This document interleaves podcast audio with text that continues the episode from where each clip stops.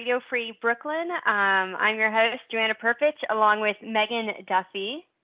Good morning, all. This is Crime Talk PK. And, and uh, we have a very special guest who I'm going to let Megan introduce. I'm very, very excited to have my brother Patrick on the show today. Hey, hey, everybody. so excited to be here. I love your show. Thank doing- you. Thank you. We're doing something a little out of the box today because we need everybody needs a little lighthearted something. hmm I think so. I think it's a good Lighthearted show. Oh, sorry. Lighthearted Yeah. murder show. Lighthearted murder Yeah, show. sure. Yeah, exactly. Nothing, nothing lighthearted about scandal, or lots of lighthearted scandal. yeah. And um, Ed Gein, Gein later in Mm-hmm. the show. yeah. um, Well, great to be here. So- great to be here. Thank you so much. Uh, so Patrick has joined us because he has a hometown connection to the murder that we covered on the last show, um, specifically the Versace part of it. Ooh. That's right. A little bit of that, a little bit of this. We've got maybe a Mhm. conspiracy theory up our sleeves. We've got a couple other things. We'll And surprise this our is all guests. new to this is all new to me too. So I'm very excited to hear what you have to say. Yeah, Patrick, Joe didn't know about Andrew Cunanan until recently.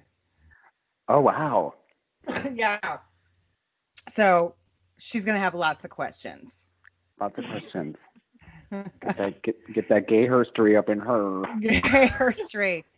Okay, before we dive her- into I know, before we dive into any of that though, I'm just gonna do a quick couple of on-air reads because uh, apologies to RFB, but Joe and I forgot about it completely last week. So here it is. Uh, friends, COVID 19 is disrupting everyone's lives right now, including ours, because we're thousands of miles away from each other. And Radio Free Brooklyn is no exception. We want you to know that we have made every effort to ensure the health and well being of hosts, staff, and the community at large. Um, all our studios are closed and all the live events are canceled, but our hosts are still doing the best to continue bringing new original programming by broadcasting live and pre recording from their home studios. Let's not get too elaborate on that. I don't want to, I don't want anybody to see what mine looks like.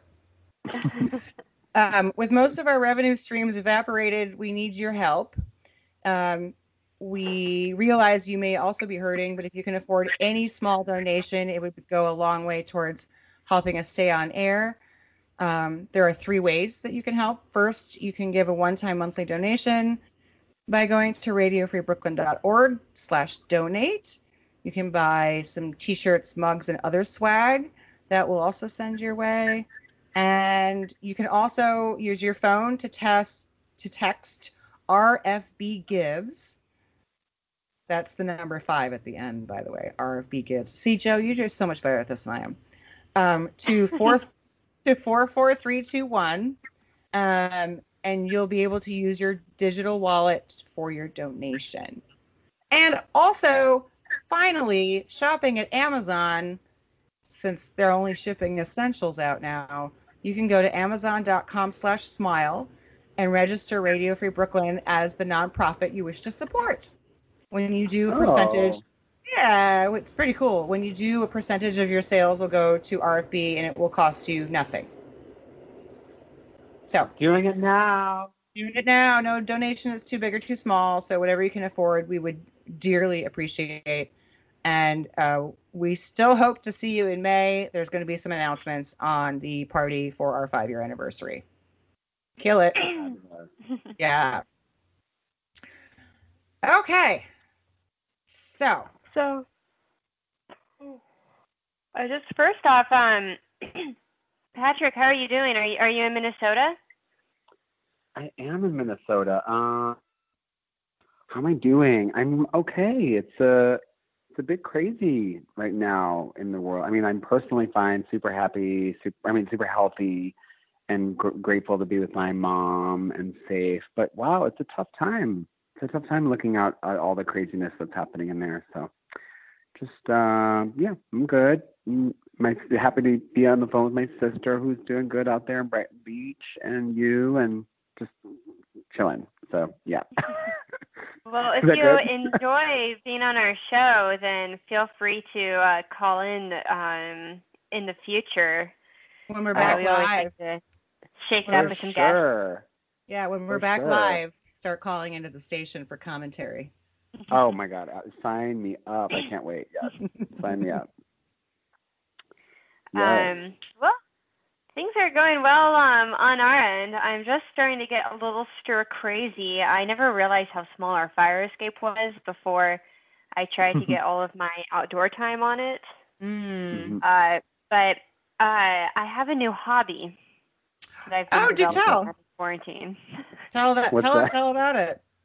my new hobby, being like a bored almost 30, is um, we have these like family of cat of stray, and then this little kid who lives on the bottom floor of our apartment will hang his head out of his family's window and talk to the cats.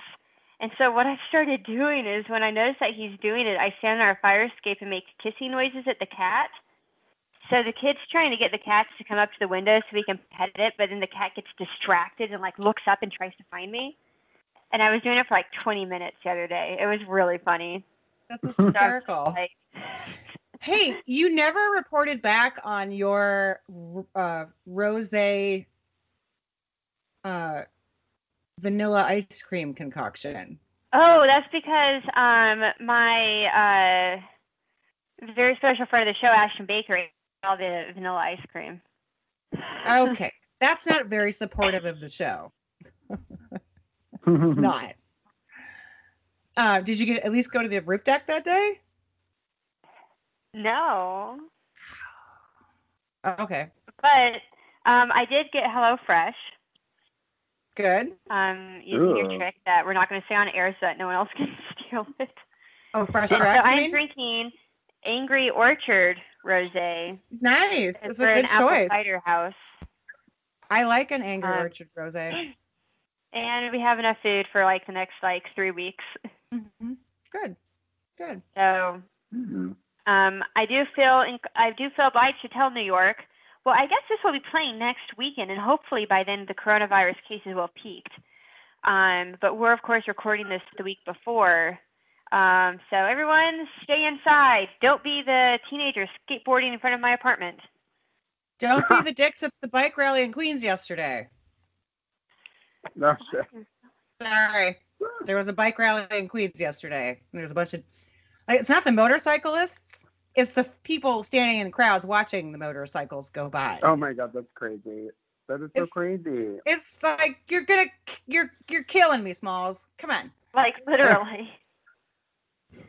Patrick, is Uh, Minneapolis are people staying in or Well, you know, I'm in this little kind of enclave, which is called Edina. Let's Which call it a very sub- retirement community. Yeah, it's kind of Yeah. upwardly mobile, um, which is like a little bit weird because you kind of are walking around in a mall. It kind of feels like walking around in like living in a mall, and there's not many people that are out.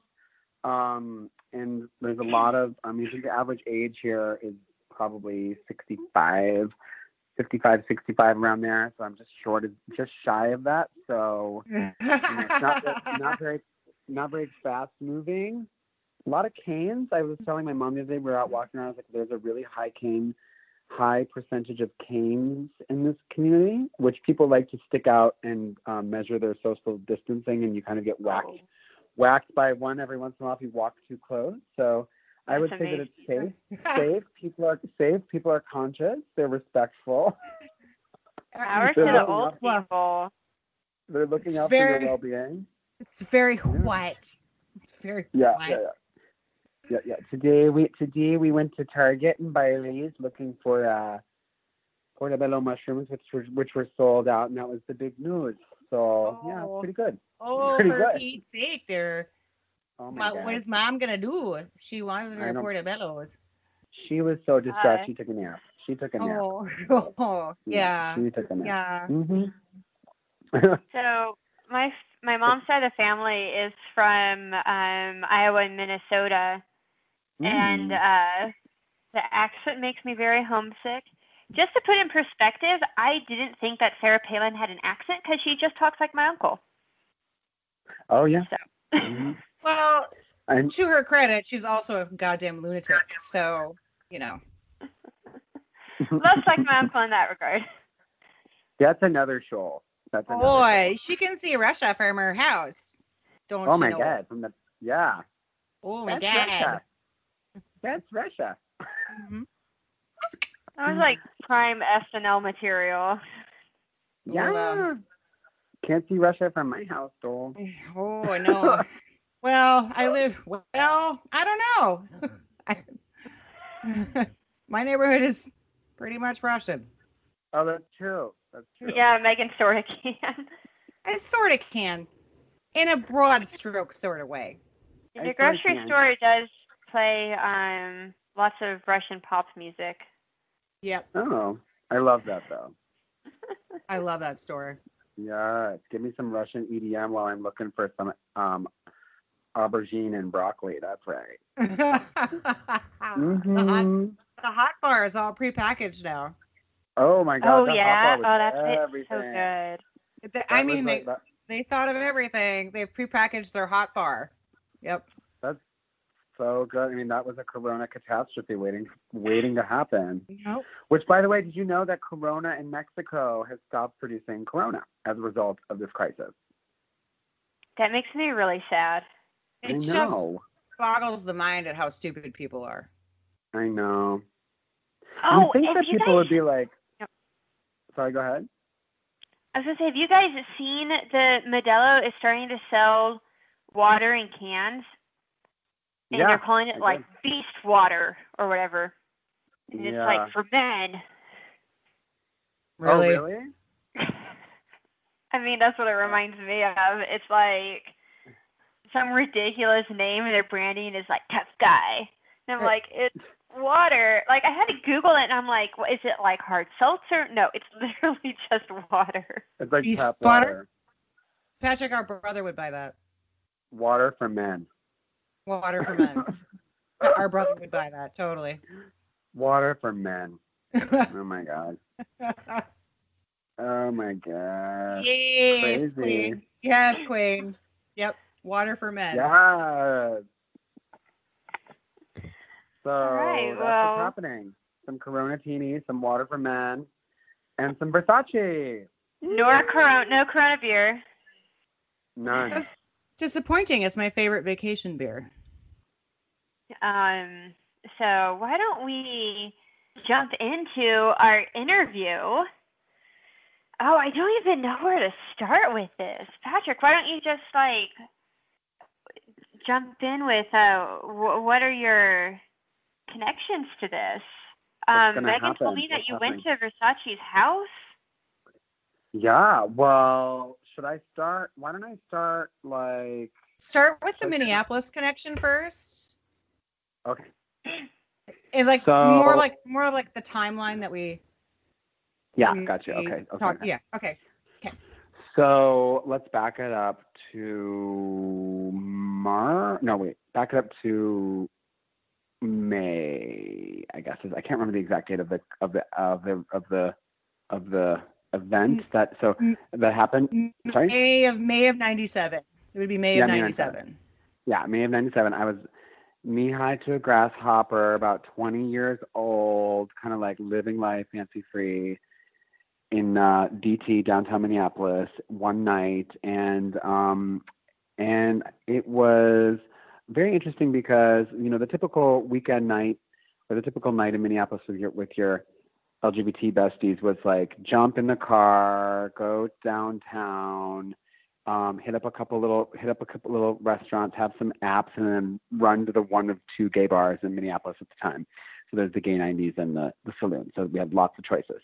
So on this particular night, um, I went with all my fitness friends because I was a I was a fitness instructor in town, and we all went high kicking at this little restaurant downtown Minneapolis in the Warehouse District, and there's probably gosh i mean it was kind of one of these it wasn't like a formal sit down it was like one of these in and out things like just invite a bunch of friends and like some were in some were sitting some were drinking. It was just kind of like that thing.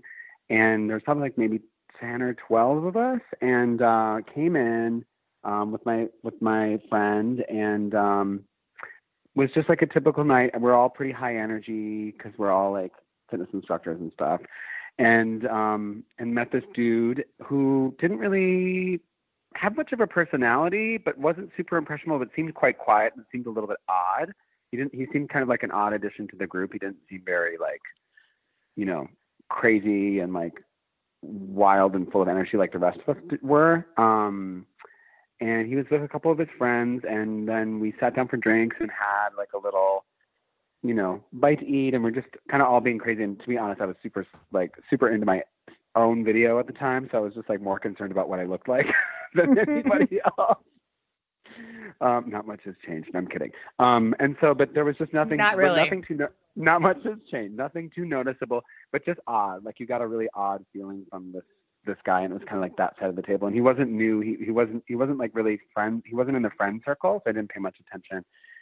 And then, of course, went to the G9, gay 90s, went and, you know, danced my titties off that night and woke up the next morning, turned on the news, and boom, there was a murder in the warehouse district and I was watching Diana Pierce on KARE 11, I'll never forget, and uh, was watching like the video of the warehouse loft, which was um, kind of what known as this place where people went to party and like after parties and stuff. It was like the hip, it was like a hip kind of like artisty. Yeah, it's very Tony though. Like you, you need a lot of money to live there. Yeah, yeah, especially at the time. It was like you. Yeah. It was very. It was kind of like I don't know it was just it was like really glamorous. He lived in this one loft place because this was before downtown was like super gentrified too. And mm-hmm. so I remember I remember seeing like, oh my god, those lofts, you have to be like rich and fabulous to live there. And um and then they were like, you know, gay it was like you know, gay man murder. And at the time too, like they, it was still a little bit hush. It wasn't like super out there to be like gay and proud in Minneapolis at the time. I mean, we had the Pride Parade, but it was like still a little bit taboo. So the fact that there was like a gay man murdered on TV was kind of like, whoa. And then when you, then of course the story started to reveal itself, and um, then it became known who the person was that was murdered. And then that's when I put the two and two together that I was actually at dinner the night before at this like little gathering at this restaurant the night before with the guy that got murdered, which was Jeffrey like, oh my Trail. god. Yeah, exactly. His name was Jeffrey Trail. Mm-hmm. Yep, Jeffrey Trail. So he was friends with some of. So he was friends with some of the instructors that I was with. So like we weren't directly friends, but it was like it's such a small town and such a small community. And then it came out to re- be revealed later that Andrew Cunanan was the suspect. And then they showed his picture, and then that's when I realized, holy fuck, I was with that guy. And so at this dinner, and so then, um, of course, then the nationwide manhunt started because he then I think it was. Correct me if I'm wrong, girls. Um, went to Milwaukee, and then it was the um, the Craigslist. Wasn't didn't he meet some dude on Craigslist at a motel? Some no. closeted dude, or was that Chicago? I can't remember. He went to Chicago and killed a real estate developer, an older right. real estate developer. Yeah, closeted dude. Like they met on Craigslist in some ho- hotel or no, motel no. or some shit. I don't know. That that has not been confirmed because he was married. Yeah. Mm-hmm, mm-hmm, mm-hmm. I think I so, thought it was like a. We don't like, like a, There's there's no way to know actually, but his wife found. Okay. His wife found Lee Miglin is his name. Yeah. His okay. wife. Yeah. So, so then the nationwide manhunt started, and there was I think there was like some shady Craigslist motel murder though. I think I'm if I'm remembering correctly, but you know my brain is a little bit dusty on those details. But so then, you know, the whole nation was watching. I remember everybody was like, "Oh my God, this morning!" Because it was like he went from Minnesota, I think it was Milwaukee, something happened in Milwaukee, Chicago, then of course eventually down to Miami, and then that's when all of a sudden, boom, all over the news. You know, Versace had been murdered. And the craziest thing about that was that I actually had the connection to both because just a couple months, a couple months earlier, setting it back to actually Easter Sunday anniversary coming up next week. My anniversary was I was invited to Gianni Versace's house for a big Easter Sunday party that he had uh, in Miami. So this was like Miami 19 in the 90s. So it wasn't like it was like party central. So it was like Donatella and supermodels and Paolo Roversi and like mm-hmm. everything that you imagine in a Versace campaign happening at this party. Right. And I of course, I of course like walk in like a gangly, you know, like six foot two, 120 pound well, six foot playing. six foot nine in the stilettos, honey. Let's Yeah, let's exactly. Anybody. Exactly. Exactly. Exactly. And the only reason why I got there was because I was, um, you know, dating somebody at the time who actually was, you know, very close friends with Versace. So I was invited by proxy. So I got there, and um, so we're now we're back dating this like. So it was crazy because watching this whole thing happen, it was so weird to be have been in Miami at Versace's house with him, meeting him, da da da da, and then moving back to Minnesota just a couple months later, and then having dinner with the guy who would then soon to be his killer. So it was almost like a premonition that I didn't know that I was having, but it's just so weird that those things were linked. So It's that's you- kind of but- that's my so- experience. go ahead. Whoa. Yeah. Whoa. I knew- Like, I knew you would love you it. had connections. Jojo, I knew you'd Yeah. love it. That's why I'm like, we have to do this. We have to do this. So to clarify, to clarify, like to clarify, like I didn't know, like to clarify, I was at Versace's house, had you know party, had was at that party, threw him on the phone with my mom. My mom talked to Gianni, like, hey, hey, you know, all it was a great, you know. So then, and then after that, like because I was a busted broke model, and my sugar daddy was essentially done with me, I had you know hightail it back to Minnesota, heart- you know, dreams dreams broken, became an aerobics instructor, kind of, and then basically went to this dinner party and then met the person who would be and would be Versace's killer, but I didn't know like his plan. I didn't I didn't know Andrew I- nothing at the time, so it was just like this most random uh, circumstances. So yeah, Right. Crazy, All right, right? so I have a few. I have a few What? questions. sure. All right, so my first question is when so you so Andrew Cunanan was at the dinner. Yep. hmm What was he like? You said he was just kind of like not very memorable.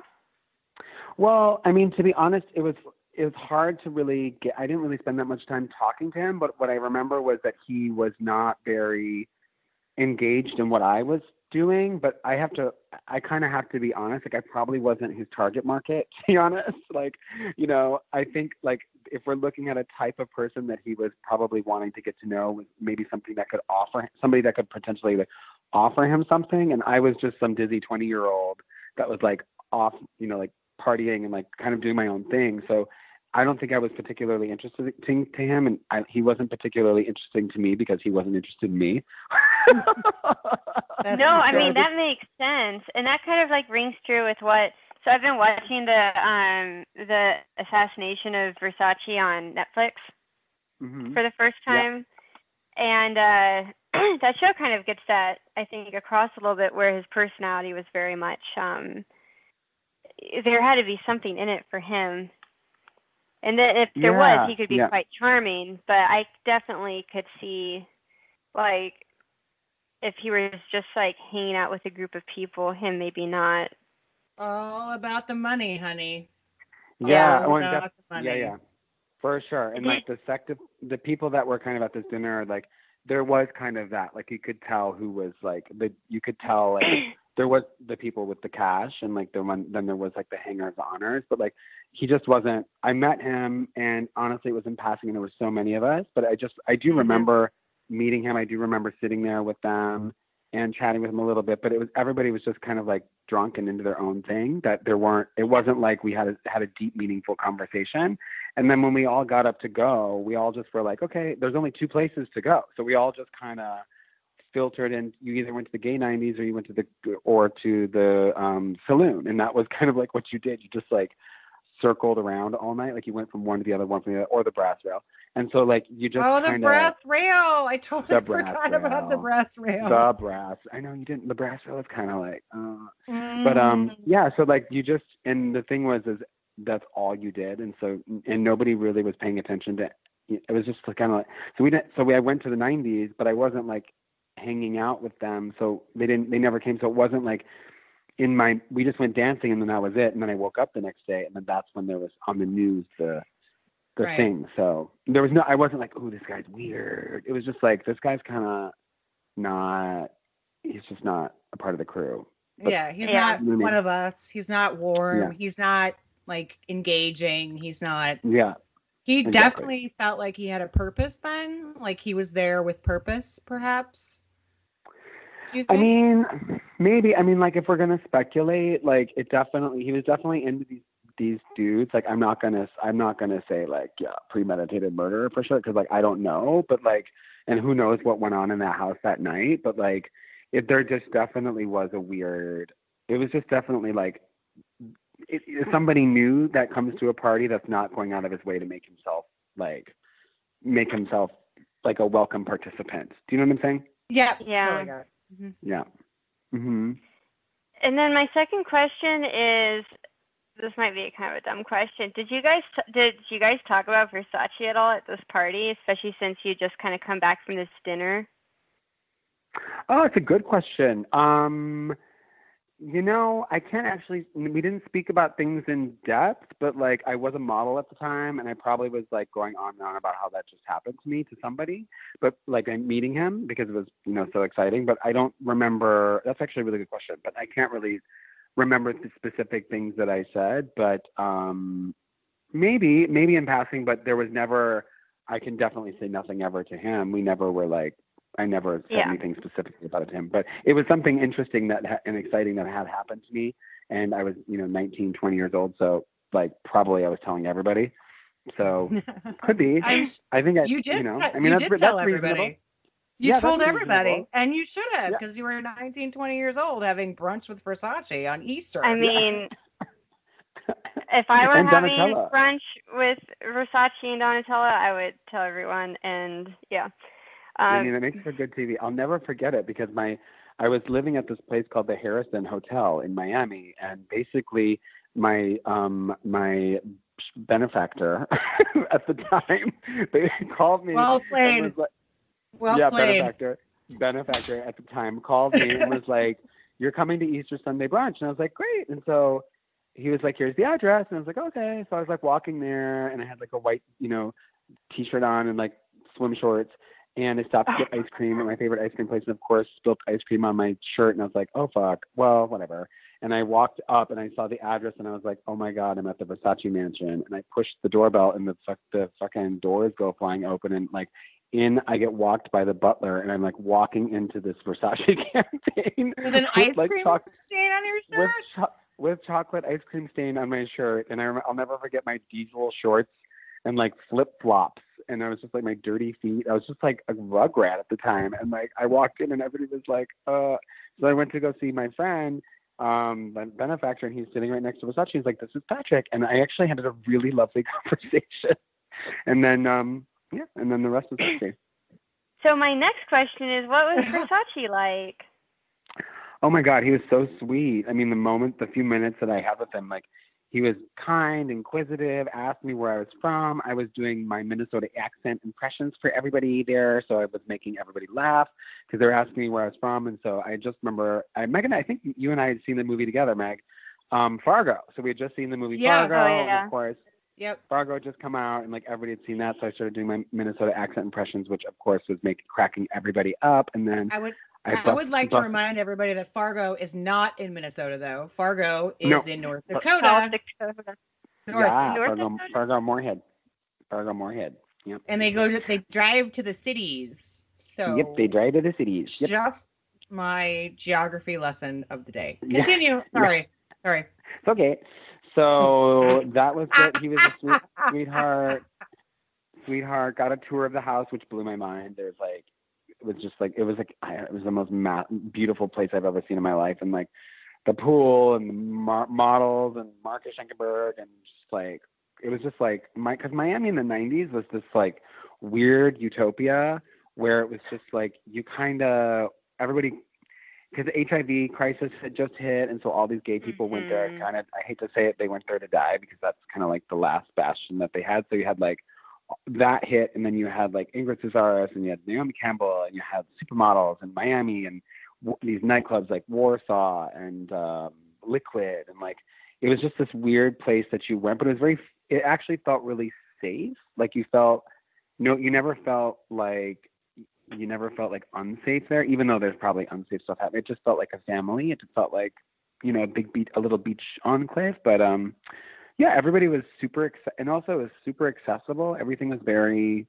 you know, you kind of had to be young and pretty, but like everything, but everybody there was young and pretty or rich. Or old and rich. So, yeah. So if Yeah, you were young and that's right. pretty or you're rich, it was fine. Oh my. yeah. yeah. I am neither. I am neither one of those anymore. So I guess it's not a well. Me it's either. going to be welcoming me back. me either, child. Me either. I'm gonna buy my own mm-hmm. island. See, that's right. Yeah. Yeah. Mm-hmm. But So wow, yeah. that's so interesting. So it's funny because I was watching the this um thing about Cunanan on Netflix, the um docu series, and then I was like, I don't actually care about him. I just want to watch more about like the Versace's and this Yeah. house and their lifestyle, because um he's portrayed as so. I love the way that him and his sister come across in this series. You know, Mhm. like it's like you really see them like caring about each other and being a family, and you see him being like just kind of like maybe a little bit aloof, but like sweet. And Yeah. it's just uh I wanted to like hear more about them. I know. Well, it's, it, I think that I think that's an accurate portrayal. I definitely think that's an accurate portrayal. I mean, I think like from from my experience and from from what my friends had told me, because I mean, Miami, like I said, was a really small town, especially at the time. But from everybody that knew him, they just loved him and adored him, and he did take care of people. So, you know, it's interesting then when you relate it back to this kind of whole Cunanan murder scheme. There's a bunch of like conspiracy theories that are around this too, because everybody always asks the question like how, how and mm-hmm. why did how did how and why did those things get get connected and of course it's kind of murky because at the time there's there's no there's no such thing as like at that time like traceability and or authentication of details like you know the most like the I think the internet was just starting then and there was like you know everything was very extremely it was extremely low tech. And so you know the question that I have about like how did this relationship between Cunanan and Versace come about is interesting and it actually plays back to your point that you just made about them being probably really welcoming and nice and da da da da da because I think at that time in in Miami things were people were very accessible I mean you'd go out to these clubs and you'd see you'd see him you'd see Ingrid you'd see Madonna you'd you know you'd be partying on the floor with Madonna and all that kind of stuff so everything was very accessible and people were accessible at that time and so I think Maggie, you were talking before. If you go back to the history, like there was a something about Cunanan and um, Versace met uh, in San Francisco. I guess is what you're saying, right? It yeah, it was rumored that they had met at a nightclub when he was out there making costumes for uh, an opera production. Mm. Now his his longtime partner has vehemently denied it. Uh, but you know, look, it's not out of the realm of possibilities that two gay men were in the same nightclub one night, and Andrew went up to him and either Versace was just like that sweet, nice to see you, or just snubbed him because he was with an entourage or whatever. It's not out of the realm of possibilities. No, for sure not. Mm-mm. No, for sure not. I mean, like again, too, because the gay community is super small, and like if you're going to a gay club in San Francisco, there was not too. I mean, like it's plausible, and so then, you know, bringing it back to this whole Miami thing, like you go to Miami, it's kind of like this whole you know accessibility.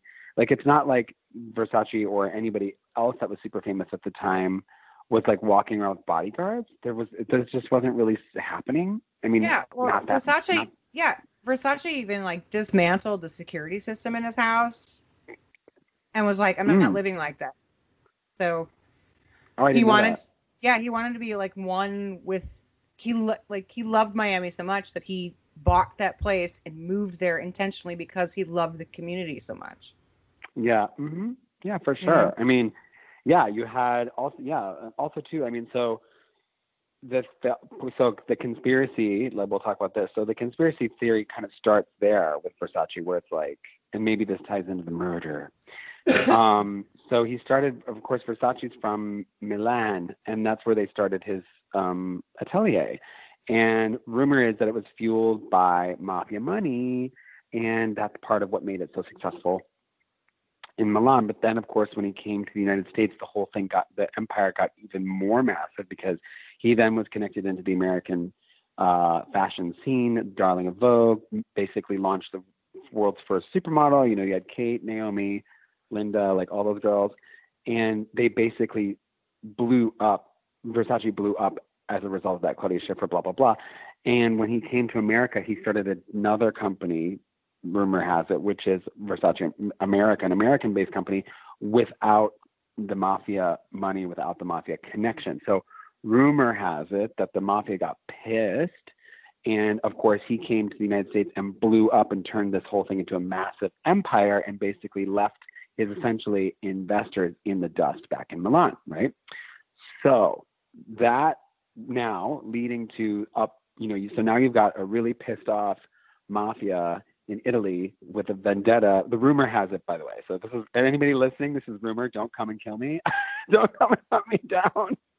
The rumor has it that there was this like vendetta against him because of this. Now, I'm not saying, I don't know if it's true or not, but interesting because then when the whole Cunanan thing happened, it's like when we're trying to understand, like, well, how the hell did this? Why the why the hell did this happen? Now, from my experience, being somebody who actually lived in Miami, and I was, you know, busted broke. I was poor. I was like him, living in a hotel, the Harrison Hotel. I wasn't eating frozen burritos, but whatever, whatever the thing was is like what I did at night was I went out and I went to all those places just like Versace did, just like Cunanan did, because that's how you met people. That's how you that's how you that's what you did. And so it's plausible to understand it's and understand it's you can understand that like there is a chance that those two could have met or re-met and then another exchange could have happened and whatever, you know, that could have fueled this murder. But then the same so this so this conspiracy is that the mafia somehow got tied or connected to Cunanan because the manhunt was happening. So obviously Cunanan's profile is super highly publicized. And so he's now so you've got Cunanan in Miami, and then the conspiracy is that the mafia got connected and put him up to this murder, or either A put him up to the murder and promised him lots and lots of cash as a result of it, or used the Cunanan uh, as a scapegoat and murdered him and basically threw uh, positioned um, Cunanan as the person that did the murder. So there's the two theories, which is really interesting. Did I just blow your mind on that one? Are you there? I am hearing a bit of a lag. Okay. Megan, are you there? I can see you talking. I don't hear you. Can you hear me now? Yes. Yep. Okay, because I forgot to push the unmute button. We'll edit that out. well, no, just my talking. Patrick was fine. Um, so what part of when I was looking up into the conspiracy though is that it all sort of stems from this dead dove that was found on Versace's staircase the day he was murdered because apparently one of the bullets like ricocheted into parts off his wrought iron fence and one of the pieces hit this dove. But conspiracy theorists were like, that is a signal from the mob. Oh. Yep. But then also, I sort of wonder, like, I don't know, my family hunts. They can't even hit like a tur- something the size of a turkey on a good day. True. Look. I mean, I mean, you know, you can. I mean, it's all about spin, how do you spin that story, girl? You know what I mean? Like a dead dove on Versace's, you know, front steps, like omen or signal. You know, like stay Yeah. tuned. Who knows? Who knows? Look, if, if bullets are flying wildly around a small area, it's going to hit something else besides the target, right? yeah, but a bird. Yeah, but it, I mean, you know, but, uh, maybe.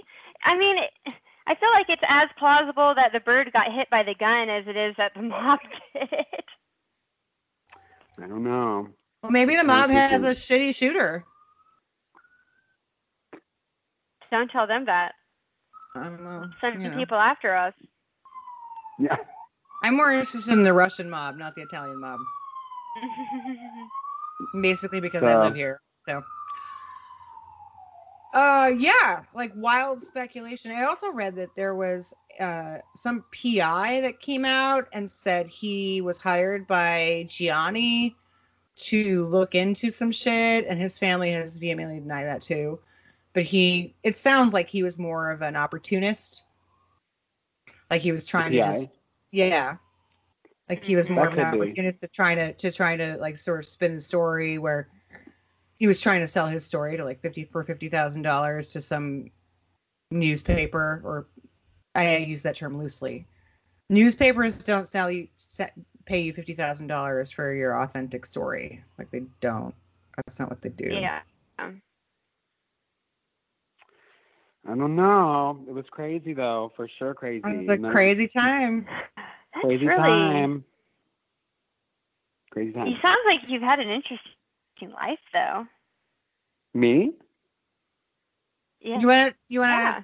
Just for shits, you want to tell her about the time you were drugged in Milan? Oh. Since, since that came up Oh, in conversation, or do you want to do that off air? We don't have to do that now. I'm just telling you. That's fine. That's fine. That's fine. Um, Because my okay, favorite so part is the is the Mentos commercial at the end. the restitution. Yeah. oh my god, I can't. I, I'm not sure if I quite remember what you're talking about, but you'll have to you'll have to refresh me because it's been so long since I've told that You- story. You were at the Centrale, Yeah, the central the the Milano the central train station. Yeah. So model in friend- Milan. This is like maybe a Milan. third more distant tie. Model in Milan. Yeah, exactly, I went to a Versace casting.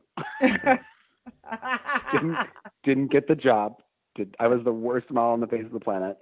Don't know why I was there, but uh, so I had these neighbors that I was that I grew up with, um, the Burks and the Burks and Mr.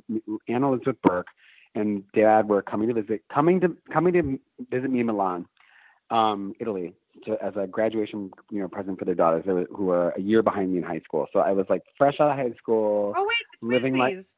Twinsies from the What? street. Twins from the street. yeah, Okay. yeah, yeah, totally. All right. I was living I was living like an out of work supermodel in uh Milan at the time and my friends my friends were coming to see me and so they were coming in from Bergamo um on the train. I was like, "Okay, no worries. I'll come and meet you." And um I had left woke up in the morning and left this apartment where I was staying, walked to the central train station and with the central train it's kind it looked just like uh just like Grand Central Station. So I walked in, and there's a lot of like, you know, kind of crazy people everywhere, derelicts, homeless people. But at the time, I was so naive, I had no clue what the fuck. And so this guy comes up to me, and he's like, "Hey, hey," not really being able to speak English, and he's like, "Oh, you know, can I buy you?" He's like, "Oh, where are you from? American?" I'm like, "Yeah, yeah." He's like, "Oh, oh, coffee, coffee." I was like, "Okay, sure, I'll take a coffee. Like, oh, sure, why not?" So I'm waiting for my friend. So of course, what do I do? I sit down with this guy who doesn't speak English. Next thing you know, I'm laying toe up from the flow up, staring at the ceiling of Milano Centrale, and this dude is like rummaging through my pockets, and it's like, oh, I was like, what the fuck? And then moments later, I'm like in the back of a taxi, and then moments later, I'm like rolling out, and I'm like rolling out, I'm laying in the street, and I'm looking up, and it's raining, and then moments later, I wake up, and it's a beautiful sunny day, just like I woke up the day before. And I was like, oh, this is all a dream. Oh my God, I'm so happy that that was just such a nightmare. Like, oh, geez. And I wake up and I'm like, wait, it's not Saturday, it's Sunday. Wait, wait a second, wait. Oh my God. And then that, then I realized that that actually did just happen. And so I went to my coat pockets and I went and everything was gone. And I went and I was like, oh my fucking God. And I went to my cell phone. Everything was gone. I tried to get. I couldn't get in touch with my friends. They came to the train station because, of course, like, you know, this was before. You know, this was like 1996, seven. So there was like really, you couldn't just like, you know, quickly call someone. So then I had to go through this whole process of like admitting to myself that I'd just been basically drugged and mugged, and I had no idea like who or how or what the fuck. So I went to the Cabinieri, the police station, made my way there. It was a Sunday afternoon. I remember, I remember being in there and like crying and explaining to them like what happened. They're looking at me like, "You are such an idiot! Like, why would you do that?" so they they basically, do you know what it look? Do you know what he looks like? Do you know what he looks like? And I was like, "Yeah, I know what he looks like. I know what he looks like." So they basically bust out all of these books and like, well, what does he look like? I'm like, well, you know, he has brown skin and he said he was from Morocco. And they're like, good luck with that one. So I was like flipping through the books and flipping through the books and flipping through the books and it's like, no, no, no, no, no, no, no. And so then um, basically, you know, didn't couldn't find them, couldn't find them, couldn't find them. And so, but I was determined. I was like, fuck this motherfucker, gonna drug me. Like I'm not having this bullshit. So like, I remember going back a couple days later to the train station, and I was like on a fucking stakeout mission. I was like, I'm gonna find this motherfucker, and we're gonna get some restitution here. So I go back to the train station. I think I went once and didn't find him, and I went back again the second day, and I was like hiding behind a little, I don't know, something. And I was like, just, oh my just God, so you know, Patrick's six two, so hiding behind a little something is a little hilarious in your own mind. Yeah, totally. A six foot two, 120 pounds, wearing like platform, platform chunk, pump, chunk pump, Robert Wayne red wedge shoes that I like, you know, would wear to the clubs. Yeah. Baby doll t-shirt, baby doll t-shirt, bell bottom pants. Like that's what Not she was wearing. conspicuous at all. Not conspicuous at all. I was like, okay, so I like pop out, and I was like, you motherfucker, and he was like, what? I was like, you, you stole my passport. You stole my passport. And then, of course, everybody in the train station is staring at me because I'm screaming. I'm like, he stole my passport. He stole my passport. Somebody help me. He stole my. He's da da da. da." And they were like, what the fuck? And he was staring at me. It was like everybody just like stopped. And I was like, help, help. I was like, police, police, police. He's... And then, of course, that's when this whole thing started happening. So he, so everybody stopped. Nobody helped me because I was like this. I think everybody thought I was like a screaming homeless person, which was kind of true. And so then he took off down the um, took off, took off down the. Still am kind of took off down the the what you call it escalators, and I was chasing him, of course, because there's all these people in the escalators. He couldn't in your platforms, girl. It's In like a platform. seventies, it's a seventies. girl action. it was like yeah it was like it was like um charlie's angels meets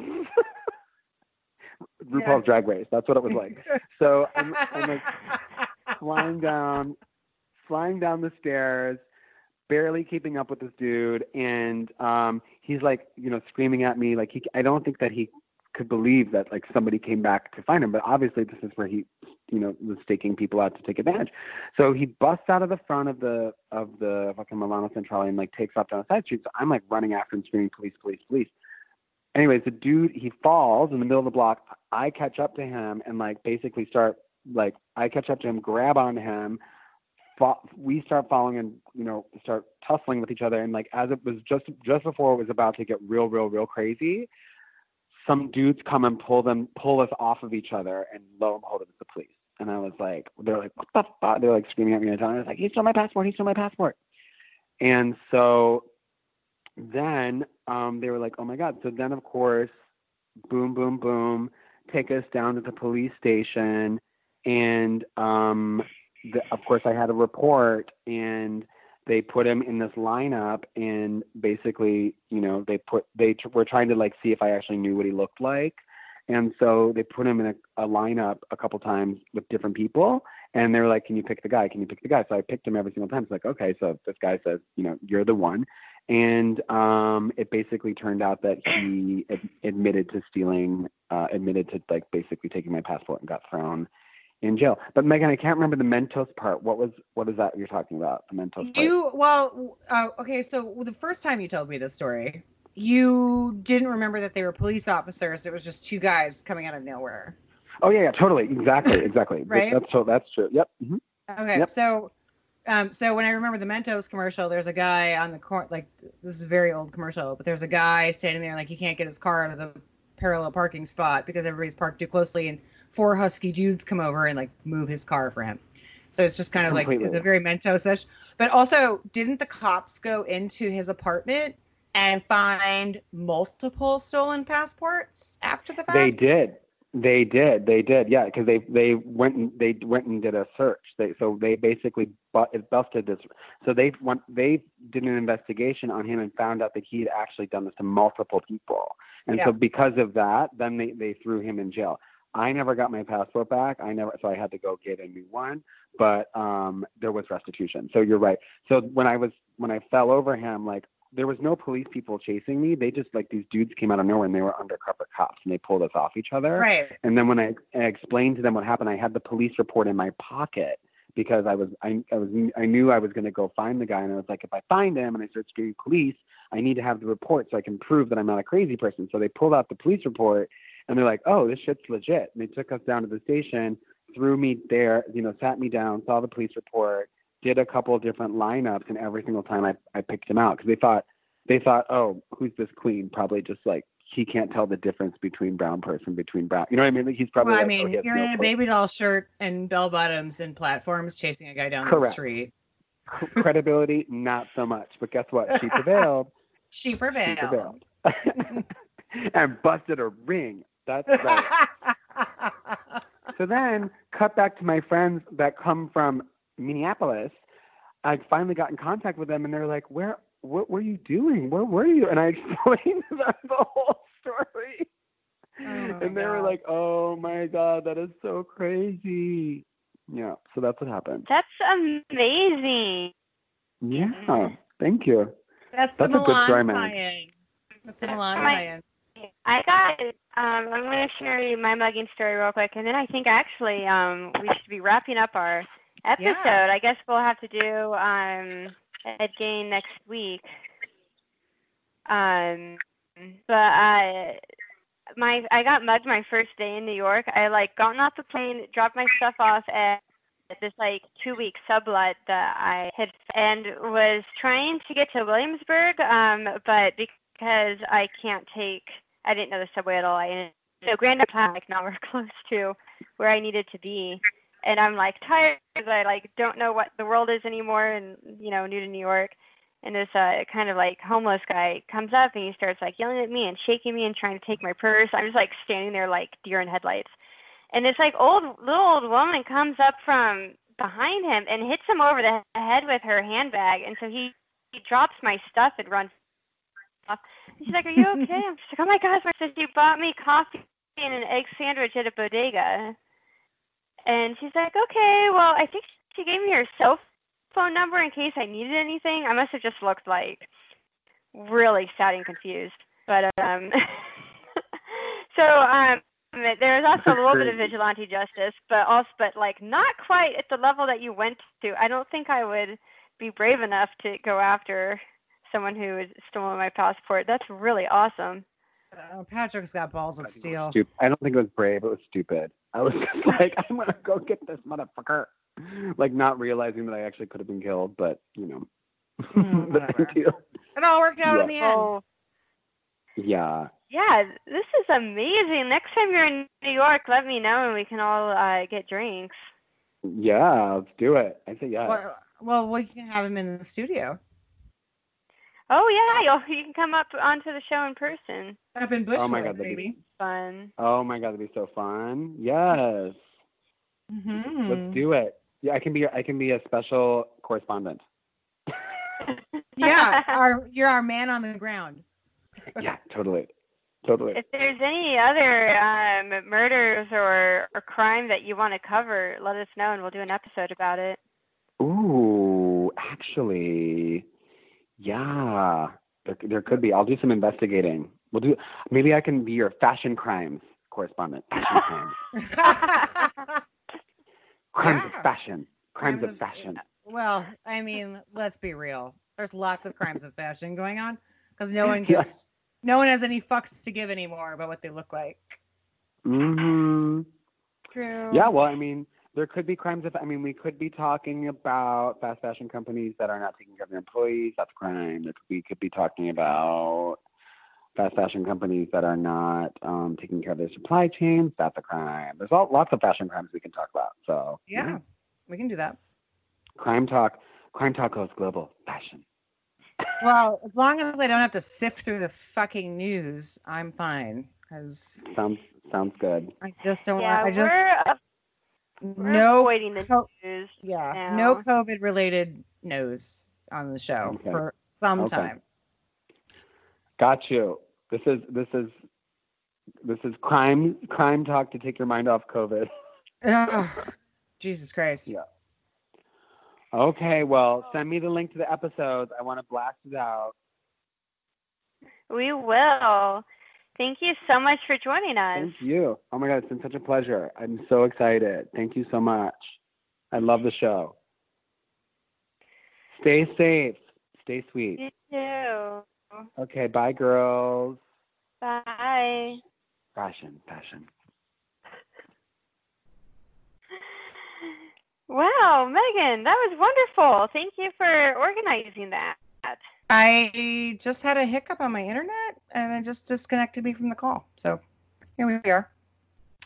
Oh, um, I took my uh, video off because my internet's being really slow. I took my video off too, but like, yeah. Well, anyway, that was really fun. Did you enjoy that? Yes. Um, I'm just imagining Patrick showing up to Easter in this like t-shirt and his shorts and being like, "Hi," like blah blah, and then like Gianni Versace's just sitting there like, "Oh, huh." I know. That was my brother, and he's an absolute fucking delight. I love him so much. Thank you for joining us on Crime Talk BK. Um, we'll be back next week, hopefully with some um, brighter news. Although I have to say that this interview, I think, might be my favorite thing we've done on the show so far. Do you have anything else you want to say? Or? Nah, I'm okay. I'm feeling a lot of ennui today. Yeah, I feel you. I kind of wanted to bake a cake, but then I had the cider and starting to get the the, the headache. So Yeah, I I was gonna make scones, and I said, "Fuck all! I'm tired of doing dishes." Ordered cinnamon chips to make the scones, Oh, and I, oh, they're so good, right? And then I rebelled against my own shit because I didn't feel like fucking doing dishes anymore. That's so fair. I feel that in my soul. yeah, I'm so over it. I'm so over fucking dishes. I miss instant gratification. That's what coronavirus has taught me. Is that instant gratification is a gift. It is. It is. It's a huge gift. Um, Well, well, I have that- to say that Crime Talk has really brought me joy over the weekend, and in many ways, it's really helping keeping me sane. And I hope that for our listeners, um, it's keeping you sane too. And we're thinking about you. We're thinking about you. We appreciate you. My heart and love goes out to all of you. And I wish we could have a call in. This is the time when we would want to call in, right? Like this, Yeah. This is the time. So we'll figure something out. I'll I'll figure something out. We can have like uh send me listener questions at Megan at radiofreebrooklyn.com. That's Megan at RadioFreeBrooklyn.com. Yep. Listener questions. And with that, we'll um, talk to you next week. All right, baby. Bye. Bye.